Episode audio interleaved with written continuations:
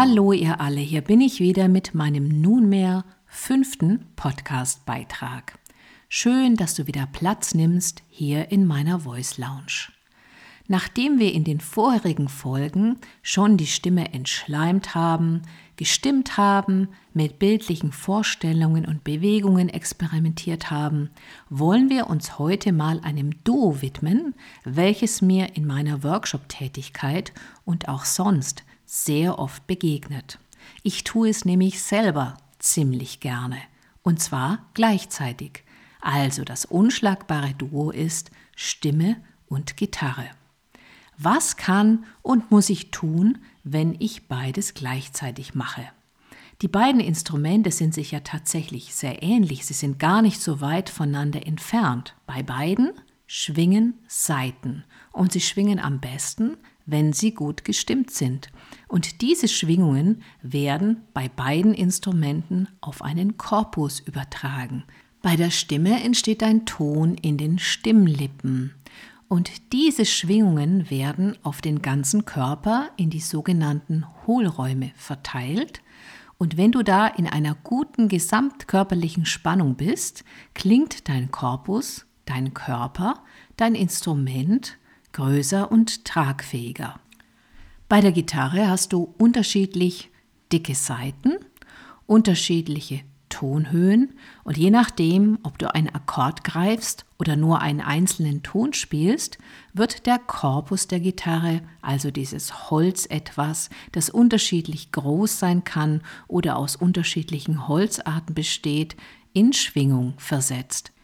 Tatsächlich unterrichte ich viele Gitarristinnen und Gitarristen, die vielleicht der Gitarre schon immer viel Zeit gewidmet haben, aber ihre Stimme noch nie so wirklich kennengelernt haben oder auch untersucht haben. Die Gitarre war für sie schon immer im Fokus, im Vordergrund und ihre Aufmerksamkeit war meistens darauf gerichtet. Aber dann kam oder kommt irgendwann beim Spielen von Songs die Stimme dazu. Klar, weil dann geht halt mehr. Hm, und jetzt? Da taten sich manchmal Grenzen auf, sei es von der Stimme her, wenn beispielsweise ein Song doch einen größeren Stimmumfang erforderte oder eben die Originaltonart für die eigene Stimme ungeeignet war. Also musste sich ja zwangsläufig mit der Stimme beschäftigt werden.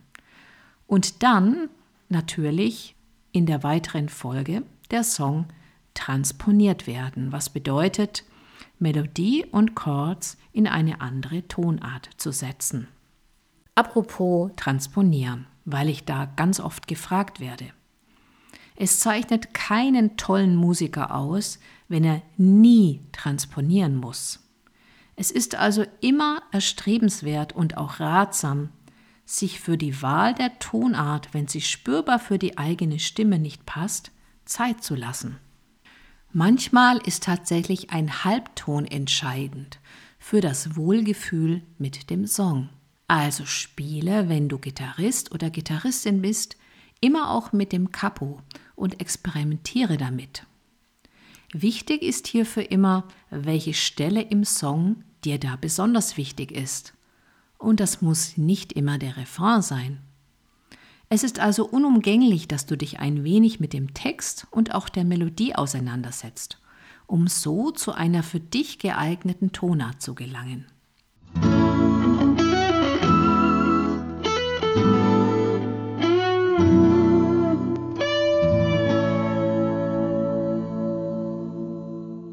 Die für dich wichtigen Stellen im Song sind also maßgeblich für die Wahl der Tonart. Gleichzeitig musst du auch herausfinden, wo die starken Stellen in deiner Stimme sind. Das ist meist der Bruststimmbereich, also da, wo es anstrengungslos ist. Auch mischt sich dieser Bereich sehr gut mit dem Sound der Gitarre. Wenn du aber deine Stimme schon etwas kennst, kannst du natürlich auch deinen kopfigen Sound in Szene setzen. Es sollte nur kein ganzer Song an der oberen oder unteren Stimmgrenze gesungen werden, denn das mag auf Dauer etwas anstrengend sein oder der Fluss in der Musik geht dabei verloren. Es sei denn, du heißt Prince. der ja viele Songs komplett mehrstimmig in der Kopfstimme gesungen hat. Viele Gitarre spielenden Menschen haben sich auch noch nie mit Lautstärke auseinandergesetzt oder damit, wie sich Gitarre und Stimme beim Spielen mischen. Wie gesagt, es ist mir einfach sehr oft begegnet. Durch die Konzentration auf das Gitarrenspiel bleibt die Stimme unbeachtet und damit auch ihre Soundmöglichkeiten. Die Songs enthalten dann oft keinerlei Dynamik, wodurch ihnen Ausdruck und Variation genommen wird. Probiere also aus, mal einen Song leiser als sonst zu beginnen. Und schau mal, was dann mit deinem Sound passiert. Vielleicht entsteht ein völlig neues Gefühl zu diesem Song. Weil du leiser beginnst, kannst du lauter werden und hast so nicht in den ersten Takten dein Limit erreicht. Es entsteht Spannung und damit eine Spannungskurve, die für jeden Song wichtig ist. Das wiederum hat Auswirkungen auf dein Gitarrenspiel. Denn oft ist die Gitarre im Vergleich zur Stimme viel zu laut. Und so spielst du dich quasi selbst zu und lässt so keine Luft und keinen Raum für die Stimme. Und tatsächlich ist Lautstärke in Kombination mit deinen unterschiedlichen Stimmfarben und dem Sound der Gitarre ein ganz großes Spielfeld, mit dem du neue Möglichkeiten aus Songs herausholen kannst. Als eingeschworener Gitarrist oder Gitarristin, sprich wenn das dein Hauptinstrument ist oder war, hast du vielleicht nie daran gedacht, wo und wie du dich selbst begleitest. Bei einem Song ist die Gitarre stets Begleitung. Das heißt, die Stimme ist das Hauptinstrument, weil sie Text und Melodie transportiert. Nun bist du beides in einem und musst sozusagen in dir eine Teilung herstellen. Also achte darauf, dass deine Gitarre stets deine Stimme unterstützt und begleitet.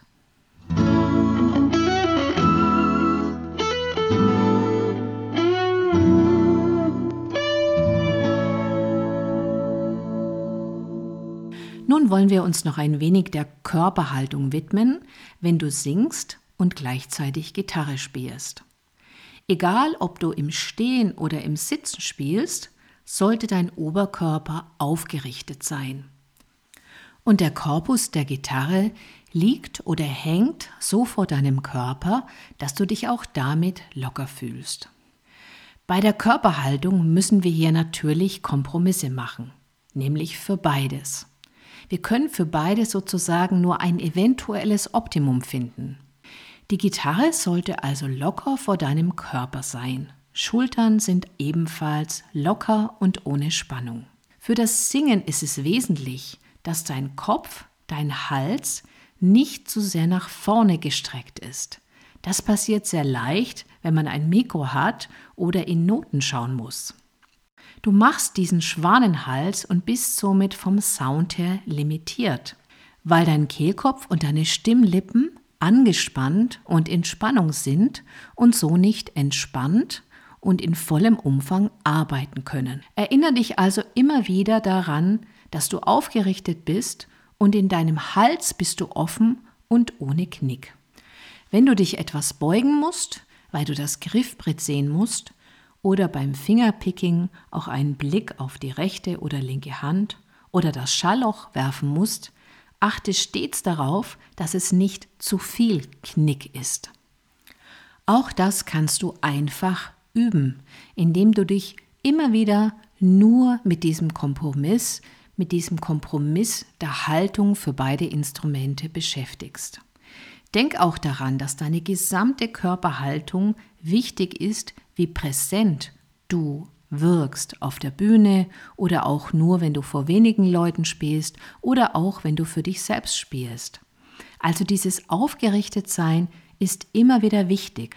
Mit der Zeit wird sich dein Körper daran erinnern und du musst es nicht mehr jedes Mal neu denken oder jedes Mal neu bedenken, weil dein Körper es durch die Wiederholung, durch diese ständige Wiederholung automatisiert.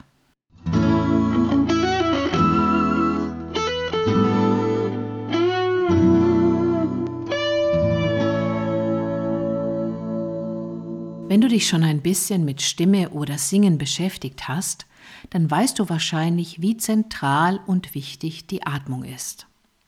Wenn du also Gitarre spielst und gleichzeitig singst, solltest du immer ein wenig auch darauf achten. Ein sehr gutes Mittel, um ganz einfach in Verbindung mit der Atmung zu kommen, ist die Vorstellung, dass du in den Korpus deiner Gitarre hineinatmest. Sie hängt ja quasi vor deinem Bauch und Oberkörper. Und so kannst du dir die Atemweite über dein Instrument immer wieder vorstellen. Das brauchst du für tragfähige Töne und dafür, dass dein Körper, also dein Instrument, Stimme, immer wieder in die Weite und eine gute Spannung kommt. Wenn du im Sitzen spielst, kannst du das Gleiche tun. Du kannst dir vorstellen, dass du die Atmung imaginär in dein Steißbein und in deine Pobacken schickst. Auch hier suggerierst du dir eine große, weite Einatmung und hast somit immer ein Gefühl für einen großen Raum in deinem Instrument Stimme. Du hast damit aus zwei Instrumenten, die sich ja in dir vereinen, sozusagen ein Instrument gemacht. Indem du in den Korpus der Gitarre hineinatmest, verbindest du dich quasi auch damit. Und so wird aus zwei Klangkörpern sozusagen eine Verbindung zu einem einzigen. Und hier noch eine kleine, aber nicht unwichtige Anmerkung. Auch wenn dein Schwerpunkt bei der Gitarre liegt und Singen für dich nur ein Nebenbei-Instrument ist oder vielleicht sogar ein unvermeidliches Etwas, kümmere dich trotzdem um deine Stimme. Schon ein bisschen Einsingen macht deine Stimme geschmeidig und damit das Singen leichter und einfacher für dich. Du findest in den vorherigen Folgen viele Anregungen, beispielsweise in Podcast 1, die Stimme stimmen, erste Warm-ups und dem Schleim auf der Spur, sowie in allen weiteren Folgen, die ich bisher aufgenommen habe. Wenn du Gitarre spielst und singst, handelt es sich ja immer um eine Gesamtperformance. Das heißt, beides ist gleich wichtig. Der Gesang transportiert den Text und die Melodie und als Sänger oder Sängerin stehst du immer im Fokus. Jetzt bist du ja beides, also sei auch beides und begreife im Moment des Singens, im Moment des Spielens, im Moment der Performance das Ganze als ein Gesamtwerk. Begreife dich als ein Instrument. Du bist Sängerin, Sänger, Gitarristin, Gitarrist und es ist nach außen hin ganz deutlich spürbar, ob du auch hinter deiner Stimme stehst. Denn die Stimme ist immer das, was am unmittelbarsten von deinem Publikum, von deinen Freunden wahrgenommen wird.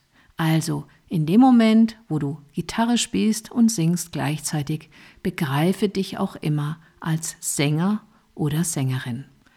Solltest du Probleme mit der Rhythmik haben, mit der Melodie, mit dem Text, mit einzelnen Passagen des Songs, dann übe immer dein jeweiliges Instrument extra. Das heißt, nimm dir erst den Gesangspart und übe den für sich alleine.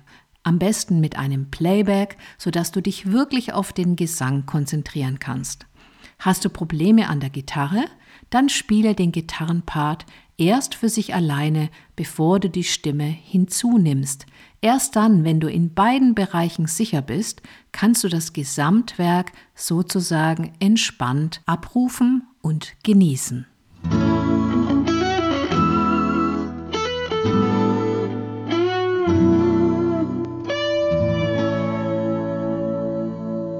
So, nun hoffe ich, du hast ein paar Anregungen bekommen für das, wie ich finde, unschlagbare Duo Gitarre und Gesang.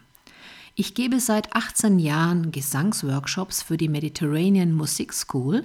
Das ist eigentlich ursprünglich ein Gitarrenveranstalter gewesen, der dann aber mit der Zeit immer Gesangsworkshop hinzugenommen hat. Ich war der allererste und ich bin immer parallel mit einem Gitarristen in der wunderschönen Toskana für eine Woche, meistens im Sommer.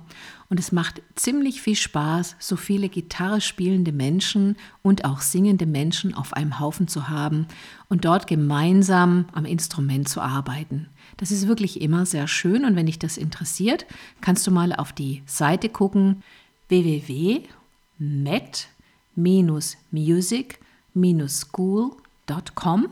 Dort findest du neben vielen tollen Gitarristen natürlich auch Gesangsworkshops, für die ich dann zuständig bin, zumindest für einen davon. Natürlich konnte ich dort auch so manchen Gitarristen, so manche Gitarristin davon überzeugen, dass Singen auch ein wunderbares Instrument ist, mit dem es sich lohnt, sich zu beschäftigen.